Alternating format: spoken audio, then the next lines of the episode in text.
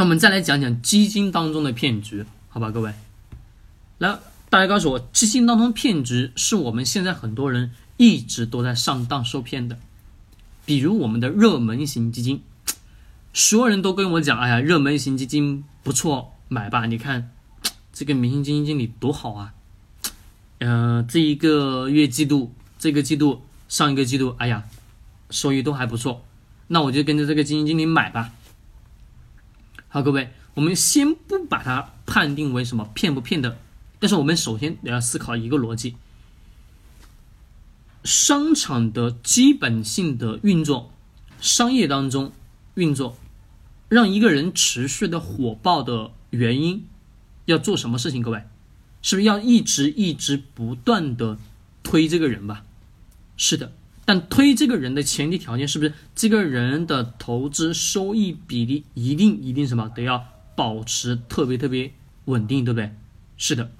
那我来告诉你，让这个基金经理变得持续火爆，好变得什么越来越好的原因是什么？手底下管理管理什么五十只基金，各位，这五十只基金的钱都是谁的钱？老百姓的钱。那我想要什么？这当中的这个基金某一只产生好的收益，那我怎么办呢？一二三四五啊，五十个分成五十个份，五十份，对吧？先选一篮子大量的企业，把这些企业选完以后，好分一个篮子、两个篮子、三个篮子，分成五十个篮子。这些这五十只基金全部买，买完以后等一个季度。看一下哪个挣钱了，好，亏钱的卖掉，没挣钱啊，挣钱的留下，亏钱的卖掉，亏钱的卖掉，挣钱的留下。这也就是大家能看到，哎呀，某某的什么什么热门的基金啊，一直在前面保持着。不单纯的是这个过程当中，其实你会仔仔细的去看。我跟大家去讲过，我说基金投资逻辑当中很简单的一点，你看这个基金的持仓是不是经常性的。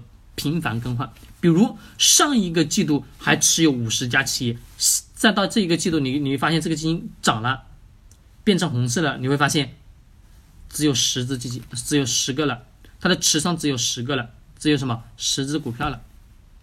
那你们告诉我，这个基金到底如何去挣钱的？各位，这个基金到底是如何去挣钱的？这就是基金的基础性的运作跟骗局。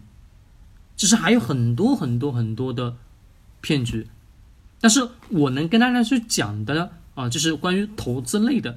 但我希望各位一定要去懂一个东西，就是不管这个骗局如何去进行衍生，嗯，就我底下写的一句话：不懂不碰，不懂不做，只做自己认知范围内的事情。这个时候大家会有一个疑问啊，老师。我只做我自己认知范围内的这个事情，会不会 太封闭了？对不对？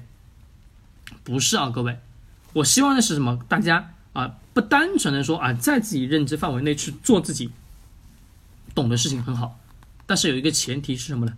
是我们在自己认知范围内扩一些什么其他领域的知识去进行了解，因为。商业世界是变化的，我们不可能永远固在自己的什么思维体系当中，我们需要向外去拓，需要去向外去学习，去不断不断什么，去扩宽自己的认知边界吧。